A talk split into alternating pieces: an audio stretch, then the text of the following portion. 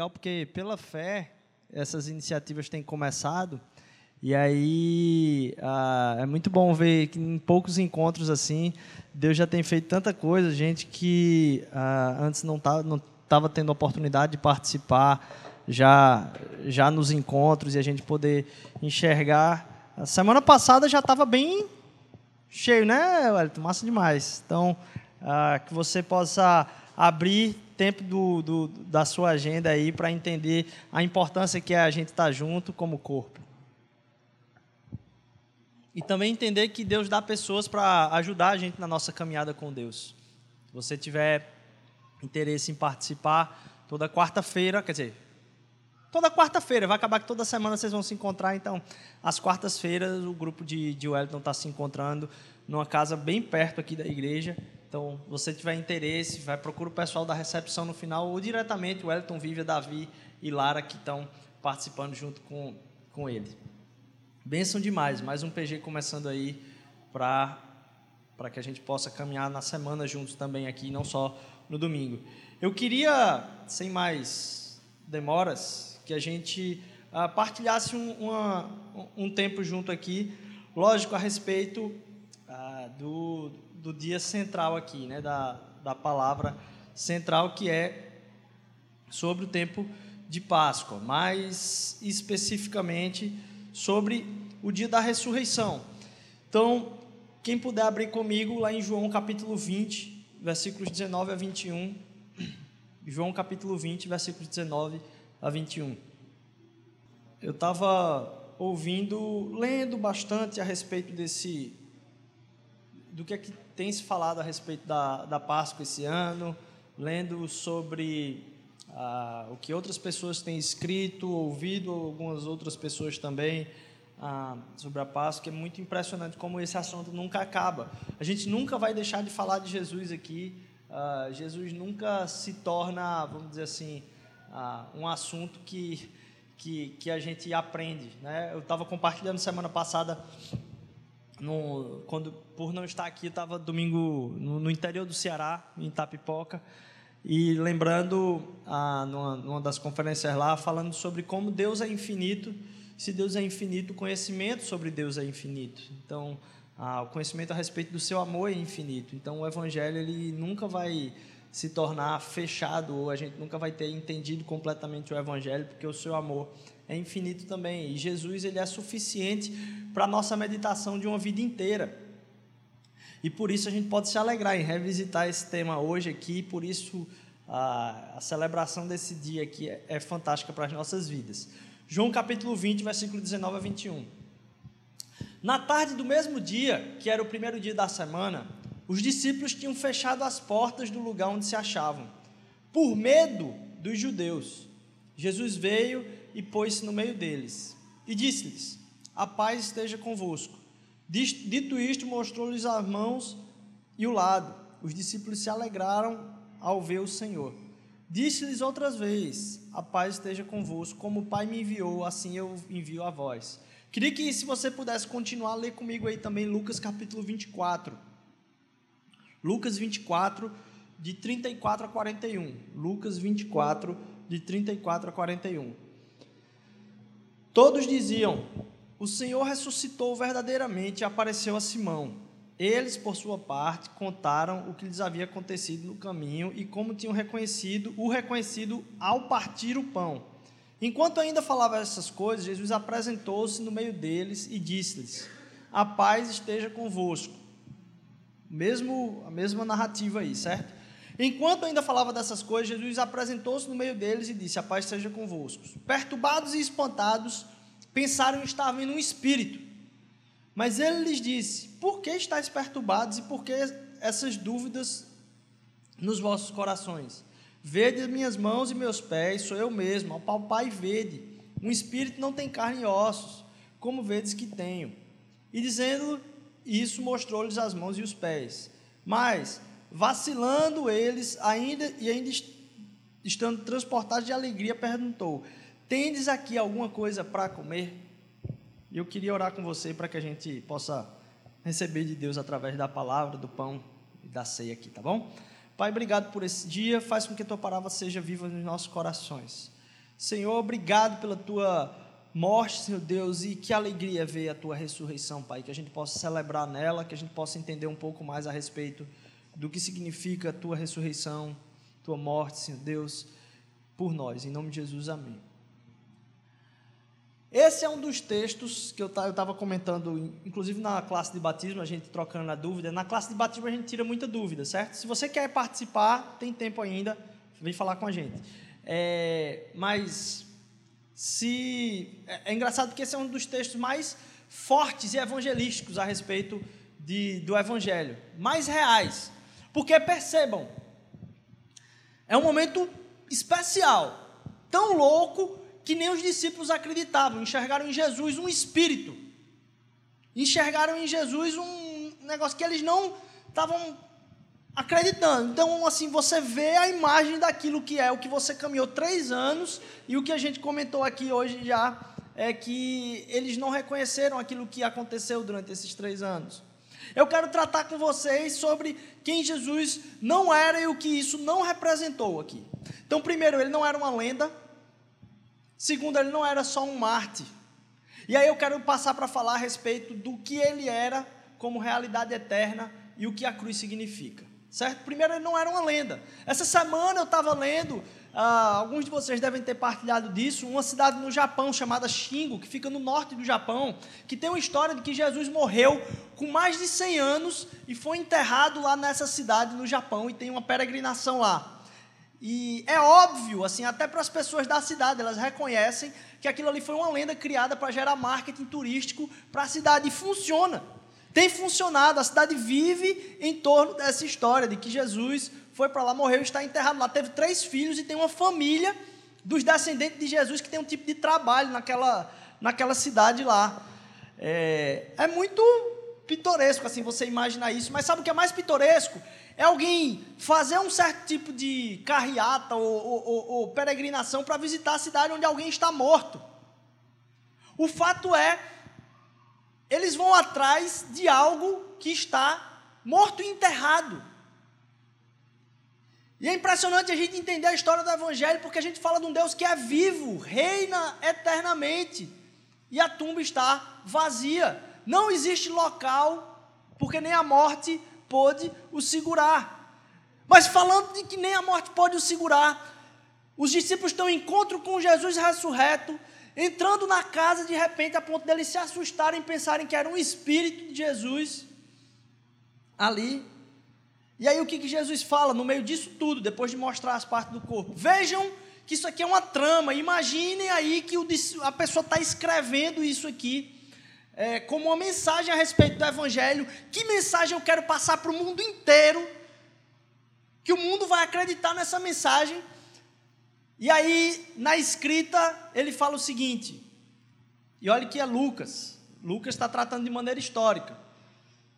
Ele diz o seguinte: no meio desse ponto central aí que os discípulos tocam em Jesus, Jesus fala é: tem alguma coisa para comer? Muitos comentaristas vão dizer que essa é uma das provas cabais de que o evangelho é real. Não faz sentido, não adicionem nada na história Jesus entrar como espírito, ter um espanto naquele momento e ele perguntar: tem alguma coisa para comer aí? Eu estou com fome. Essa frase só estaria lá se realmente tivesse acontecido. Muitos vão dizer que essa, esse tipo de narrativa, onde você adiciona detalhes que são. Você está construindo história, e você adiciona detalhes realísticos que não acrescentam nada na história. Se não fosse um relato real disso, esse tipo de narrativa só viria a ser, a existir na história da humanidade na época medieval. De contar-se uma história e adicionar coisas na história que não fazem parte, não adicionam nada àquela história é verdade, é real. Nosso Cristo ressuscitou, nosso Rei vive eternamente. Aquilo que é a, a história da morte e ressurreição de Cristo é verdade. É um fato na história, ele veio, encarnou e ressuscitou por nós. Então, entender a diferença de um cristianismo que traz a gente para uma fé em alguém que é apenas importante, ou talvez a fé em alguém que é muito inteligente, ou a fé em alguém que é capaz de fazer algo, ou a fé no próprio poder. Porque, como falamos aqui, ele diz: Eu sou a ressurreição e a vida. E esse que é, veio, caminhou entre nós, morreu por nós e verdadeiramente ressuscitou. A morte não o pôde segurar como fato histórico. É isso que a gente acredita. Meditar sobre. Às vezes a gente esquece as coisas que a gente acredita. Meditar sobre as loucuras que a gente acredita. E entender que isso é verdade começa a transformar o nosso coração e começa a pensar: Ele ressuscitou. Ele ressuscitou. Jesus Cristo não é uma lenda. Mais do que isso, muitas vezes você pode entender como uma história bonita de alguém que era humilde, de alguém que caminhava na terra abençoando a vida das pessoas simplesmente, e alguém que morreu numa época distinta, e você começa a se perguntar por que ou qual a diferença de Jesus para um mártir? Um mártir normal, um mártir que morreu por alguma causa. Mártir está relacionado por uma causa, ele morre em favor daquela causa. Mas perceba como acontece na vida do mártir. O Marte ele não morre a partir da sua própria vontade.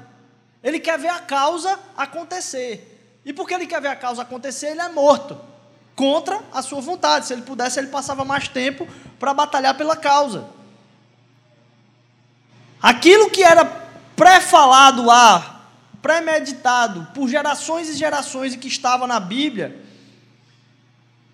todos os discípulos tinham contato com todos aqueles textos, se torna verdade na história de Jesus. É tanto que no começo aqui vai dizer: olha, eles perceberam quem Jesus era após Jesus contar que tudo aquilo que estava escrito era sobre a vida dele e a sua vinda. Tudo aquilo que já estava escrito falava sobre aquele momento. Havia a escolha do tempo apropriado, do tempo oportuno, da plenitude dos tempos, como a própria Bíblia trata. E mais, como está lá em João 10, capítulo, capítulo 10, versículo 17 e 18, diz assim: Por isto o Pai me ama, porque dou a minha vida para tornar a tomá-la. Ninguém a tira de mim, mas eu de mim mesmo a dou. Eu tenho o poder para dar e o poder para tomar, a to, tornar a tomá-la. Este mandamento eu recebi do meu Pai. Jesus Cristo não foi alguém que morreu por uma causa simplesmente. Se ele quisesse, ele poderia sair daquele lugar a hora que quisesse, da forma que quisesse. A sua vontade é de se entregar como testamento e testemunho a respeito do tamanho do amor e da essência do amor que Deus é. Aquele que estava em glória se reduzir não só à categoria humana, passando por todo tipo de intempéries humanas e se relacionando com todo tipo de ordem humana, mais do que isso, vindo nascer numa das comunidades mais pobres e mais rejeitadas, sendo ele mesmo rejeitado e se reduzindo a pó para um testemunho de amor a mim e a você, como parte de sua essência. E aí a gente vê, quando ele está na cruz, uma de suas últimas palavras, quando ele vai falar, Pai, eu te entrego nas, nas, eu entrego nas tuas mãos o meu espírito, ele fala uma frase que era muito comum naquela época. Em grego se chamava tetelestai. E a palavra ela fala sobre trabalhos. Todo mundo aqui, talvez ninguém mais do que eu, tem problemas com trabalhos incompletos, em concluir tarefas, em finalizar coisas que foram começadas em deixar coisas pela metade. Na verdade, provavelmente, a maior parte de nós vai encerrar a vida tendo coisas deixadas por fazer. Aquele sentimento de que ainda falta algo para terminar tudo o que se deveria fazer, tudo o que se poderia fazer. Existe essa noção de falta de toda a potencialidade que poderia ser feito. Quando um servo terminava todo o serviço do dia, ele chegava para o seu senhor e falava essa palavra: Ó, oh, aqui, eu terminei. Tudo que precisava ser feito foi feito. Mas essa palavra também era usada por juízes. Quando alguém cumpria toda a pena de condenação, essa pessoa saía e o juiz decretava sobre ela, disse, ó, foi terminado aí, tudo que precisava ser feito. Foi resolvido, já está tudo pago. Um artista, quando terminava uma arte, era o mesmo tipo de palavra que era usado. Olha, que maravilha. Fechou aqui, terminou. Mais do que isso, um sacrifício que um sacerdote fazia, religioso pelo povo, quando terminava tudo, ele dizia: Ó, finalizei aqui. E essa palavra é a mesma palavra que é usada por Jesus em seu último suspiro, quando ele diz: Está consumado.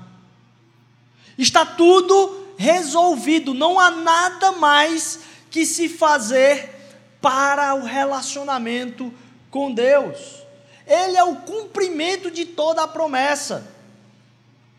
Lá em 2 Coríntios vai dizer: Pois todas as promessas feitas por Deus, elas estão em Cristo e tem nele a resposta de sim. Por isso, por meio dele, o Amém é pronunciado por nós para a glória de Deus. As promessas de Deus se cumprem em Cristo.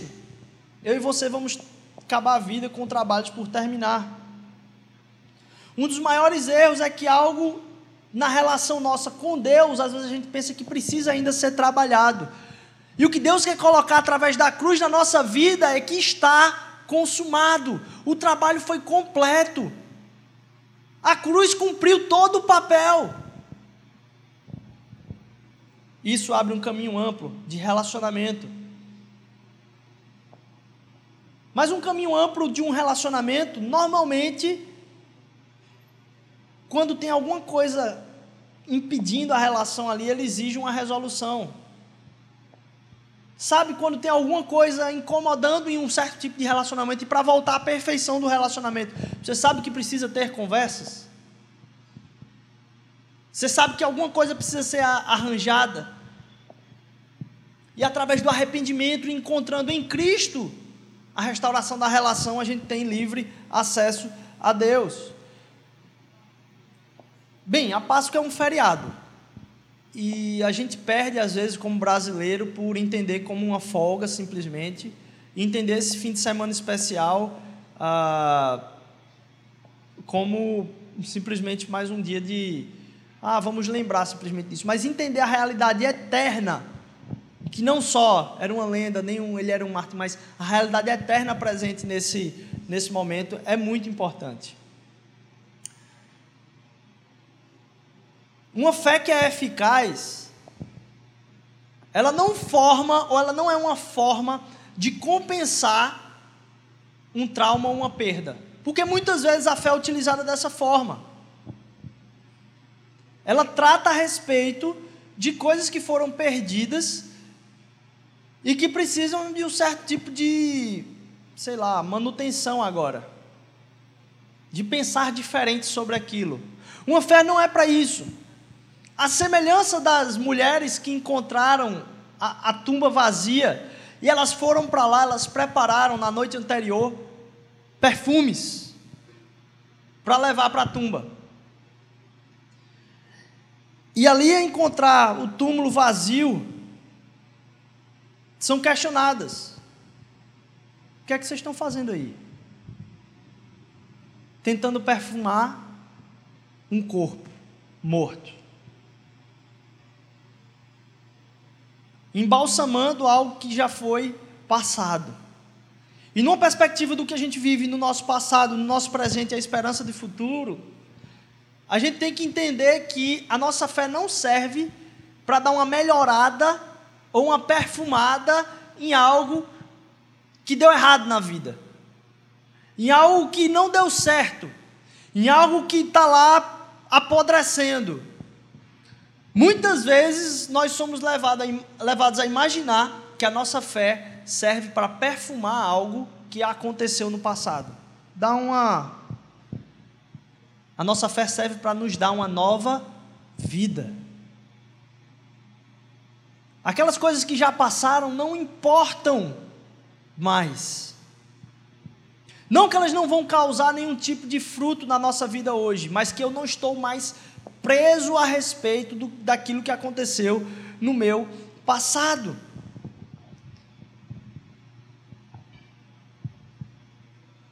A gente esquecer das coisas que para trás ficam, nos leva a pensar, talvez, ah, tá bom, então é olhar para o futuro. Não, não é isso que eu estou falando.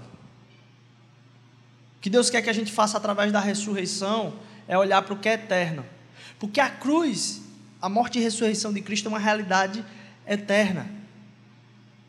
Uma realidade eterna que se faz presente quando meditamos a respeito, quando celebramos a respeito do significado que aconteceu naquele dia lá.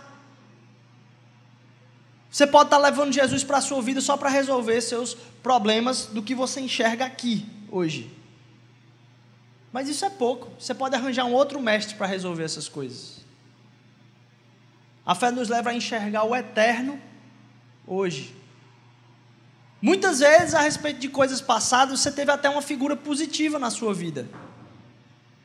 E você fica preso a figuras, inclusive não negativas, mas positivas, que te impedem de se relacionar com a realidade. O que vai nos ajudar a nos relacionarmos no dia de hoje presente é entender o que é eterno. E tratar as coisas hoje numa perspectiva eterna. A própria cruz, de novo, é uma realidade eterna. É uma realidade eterna porque ela fala de um amor que é eterno, que se fez pontualmente presente na terra. E muitas coisas acontecem da mesma forma. Aquilo que a gente vai experimentar hoje aqui, essa mesa, é um momento eterno. Porque ela proclama algo que, primeiro, vai acontecer, nossa união completa na volta de Cristo, mas fala de algo que é uma realidade eterna a nossa comunhão em Cristo com Deus. Nossa comunhão com Deus e uns com os outros representada aqui de forma eterna. Isso é uma proclamação eterna, experimentação daquilo que é eterno, numa perspectiva eterna aqui hoje. E quando a gente vivencia aquilo que é eterno, ou pratica proclamações a respeito daquilo que é eterno, a gente se liberta das condições de realidade. A gente passa por cima daquilo que nós enxergamos para entender aquilo que se passa por trás daquilo que enxergamos. Eu estava vendo um, um, um documentário, dentre uma das mil coisas nada a ver que eu vejo na internet, é, sobre como Leonardo da Vinci que está completando 500 anos, parece que esse ano está completando os 500 anos dele, saiu uma reportagem na National Geographic agora, é, mas num outro documentário falando, ele fez um mapa da cidade de Imola, na Itália. E eu nunca tinha parado para pensar sobre isso, né?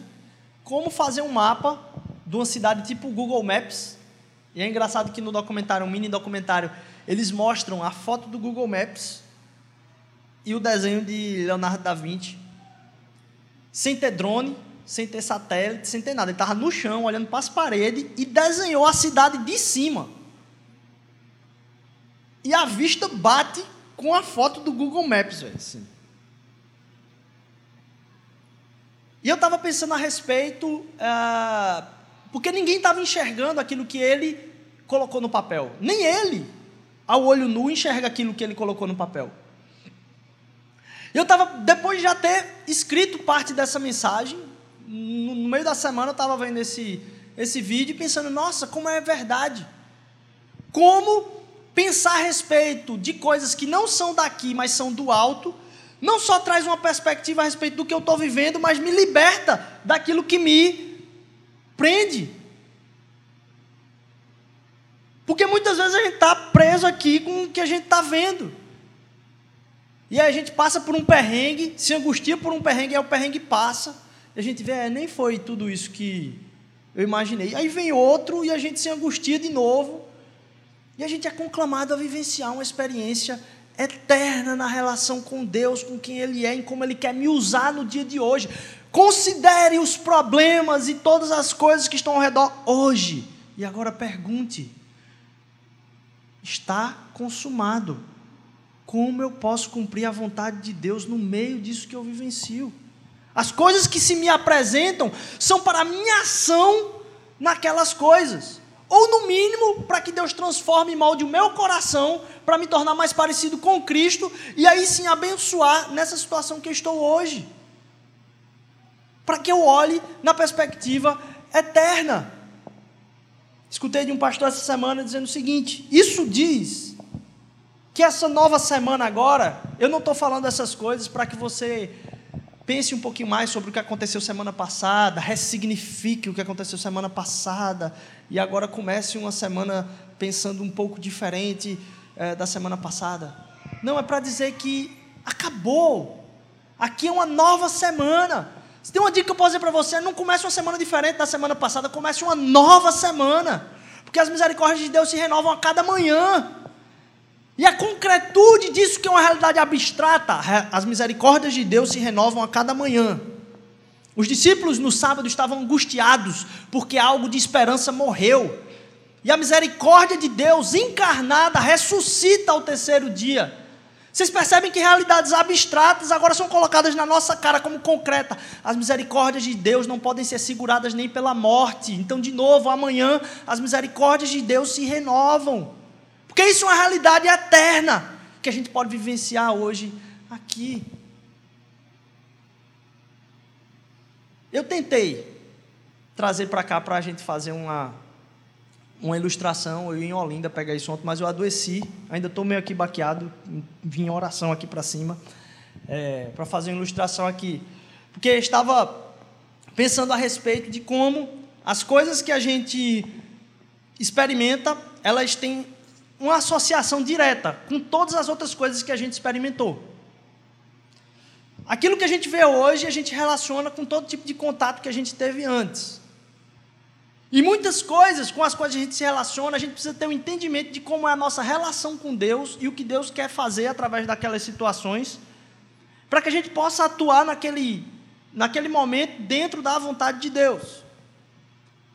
As coisas que a gente tem contato, elas são associadas às outras coisas que a gente conhece. E numa das minhas devocionais, há um tempo atrás, eu gravei isso, rabisquei lá para trazer aqui no dia da Páscoa que vou citar uma parte disso mais no final, de uma reflexão do Spurgeon, que é um dos maiores pregadores da história. Ele falando a respeito de como a cruz fala hoje. O que é que a cruz representa para mim hoje? E aí ele estava falando a respeito de uma concha, sabe aquelas conchas de mar grande? O interessante é que a coisa sem noção é que a gente bota aquilo no ouvido, quem já teve a experiência de colocar aquilo no ouvido, e o som que sai ali de dentro lembra, nos remete ao mar. Não tem mar perto, você pode estar no meio do sertão e você bota a concha no ouvido e aquilo ali te remete ao mar. Aquilo ali fala de algo que você conhece. Você só associa isso porque você já ouviu ou já esteve diante de um barulho de mar. Como ao me relacionar com uma concha, mesmo ela não estando perto do mar, fala a respeito do barulho de mar, eu acredito que todas essas coisas com as quais a gente se encontra fala a respeito de uma realidade eterna, que é na qual a gente deve estar presente e se associando e, e, e se libertando disso que é, é, é, acaba nos prendendo aqui, como se a morte fosse chegar para nós, a morte fosse nos trazer medo, como que para aqueles discípulos que estavam ali com medo dos judeus no sábado, a gente colocou no, no Instagram da Mosaico a respeito daquele sábado, onde os discípulos estavam temerosos dos judeus. E porque a gente sabe da história hoje, e que os discípulos também deveriam saber, aquele sábado deveria ser de uma ornamentação para uma festa. Aquele sábado deveria ser um sábado de preparação, porque eles sabiam qual era a realidade eterna que estava para chegar no domingo, não importa o que estava acontecendo no sábado. E como, como várias vezes na vida da gente, a gente encarna os discípulos no sábado, esquecendo que no domingo Cristo ressuscitou. E como somos chamados a enxergar em realidades presentes ecos, como na concha do mar, de realidades eternas. Aquilo que são nossas perdas do passado são de novo transformadas pela renovação da ressurreição. Porque a gente não está aqui numa fé que fica tentando embalsamar, nem perfumar as coisas que já foram mortas. Aos poucos, Deus está restaurando os nossos corações para nos relacionar com algo que é eterno. Ele nos tira de ter expectativas imediatas, porque a expectativa nossa é sobre o presente. Estava ouvindo outro pastor essa semana falar sobre, numa pregação, a respeito de como nos ofendemos uns com os outros. E a gente só se ofende, a gente não se ofende com a expectativa no outro. A gente se ofende por causa da expectativa sobre a gente mesmo. A gente acha que a gente é bom o suficiente e que os outros não deveriam nos ofender. Se alguma coisa fez com que eu me sentisse ofendido pela outra pessoa, é porque eu sou muito bom e eu não deveria estar passando por esse perrengue com ela. Porque se eu não tivesse a ideia de que eu sou tão bom, eu simplesmente ia sentir pena dela, chorar. Tá, tá aí chateada comigo, beleza. Mas quem é você para se sentir mal ou brigar comigo. As expectativas que temos acabam nos frustrando a respeito de um presente imediato. As perdas acabam fazendo com que nosso passado seja chamado a perfumarmos eles. Aquilo que é presente trata das nossas expectativas que acabam nos frustrando. Mas somos chamados, e aí foi isso que escutei recentemente, a sermos iluminados de esperança. A mesa é a profecia e a metáfora de uma realidade que é eterna, como na concha de mar. Ao sentarmos aqui, a gente pode imaginar de novo que Cristo estava sentado lá com eles. Falando a respeito de algo que é uma realidade que era presente na história do povo judeu. Cristo vai falar: Eu sou o pão vivo que desceu do céu. E ele vai falar que esse é o meu corpo, que agora vocês devem repartir uns com os outros. A história do pão vivo que desceu do céu era muito presente na cabeça deles, porque eles sabiam dos seus antepassados que passaram um tempo no deserto e que descia o maná do céu. Porque não faz sentido você falar, eu sou o pão vivo. Pronto, tá bom, resolve por aí. Mas o pão vivo que desceu do céu, você imaginar um pão que desce do céu, aquilo estava fresco na memória deles. Que eles sabiam da história das suas gerações, que eram mantidos por, pelo pão que descia do céu. Cristo é o pão vivo que desce do céu e agora pode alimentar toda a nossa ansiedade, experiência e lacuna espiritual, a ponto de não mais sermos vazios, mas vivermos para a sua glória todos os dias todos os dias. Eu não estou aqui para que a gente somente lembre disso, mas que a gente experimente essa realidade e perceba que isso que está acontecendo aqui é algo pontual, mas que fala de uma realidade eterna. É uma proclamação de uma realidade eterna sendo experimentada por nós. Dessa forma, eu convido a gente a sentar à mesa da ressurreição. A mesa que traz para a gente convicção de algo que é uma fé consumada. A mesa que clama e reparte vitória, porque a vitória dele foi conquistada. A mensagem do Evangelho é: a vitória aconteceu. E não podemos mais caminhar na vida como quem caminha num sábado, mas caminhamos na vida como quem conhece um Deus que ressurgiu e ressuscitou no domingo. E é capaz de ressuscitar qualquer coisa, inclusive coisas mortas em mim. Porque Ele é a ressurreição e a vida. Amém?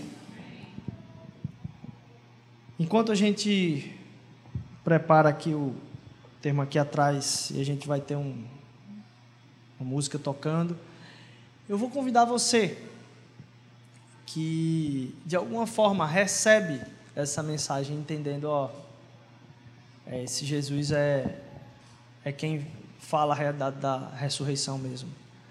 A participar desse momento, a gente tem aqui pães, certo? E dessa vez a gente deixou os pães, por isso talvez até demore mais um pouquinho. Deixou os pães inteiros. Então você vai ter o trabalho de tirar, repartir e entregar para alguém.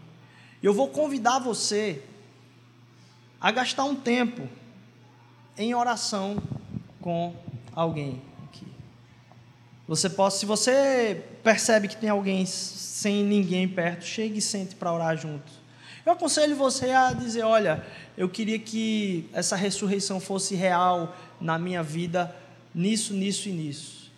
Eu queria enxergar a ressurreição de Cristo na minha vida, sei lá, em alguma área da sua vida. Eu queria trazer essa realidade eterna para a minha vida e receber essa ressurreição de Deus nessa, área. E aí eu venho convidar você para que você possa estar participando conjuntamente aqui. A gente vai tocar uma música, você pode vir partir o pão, a gente vai ter esse tempo de oração, você pode ter esse tempo aí com Deus. A gente acredita que essa é uma convocação e uma proclamação de uma comunhão que a gente vai ter um com o outro, eterna e com Deus. Eternamente a gente pode experimentar isso hoje aqui, porque Cristo vive. Amém?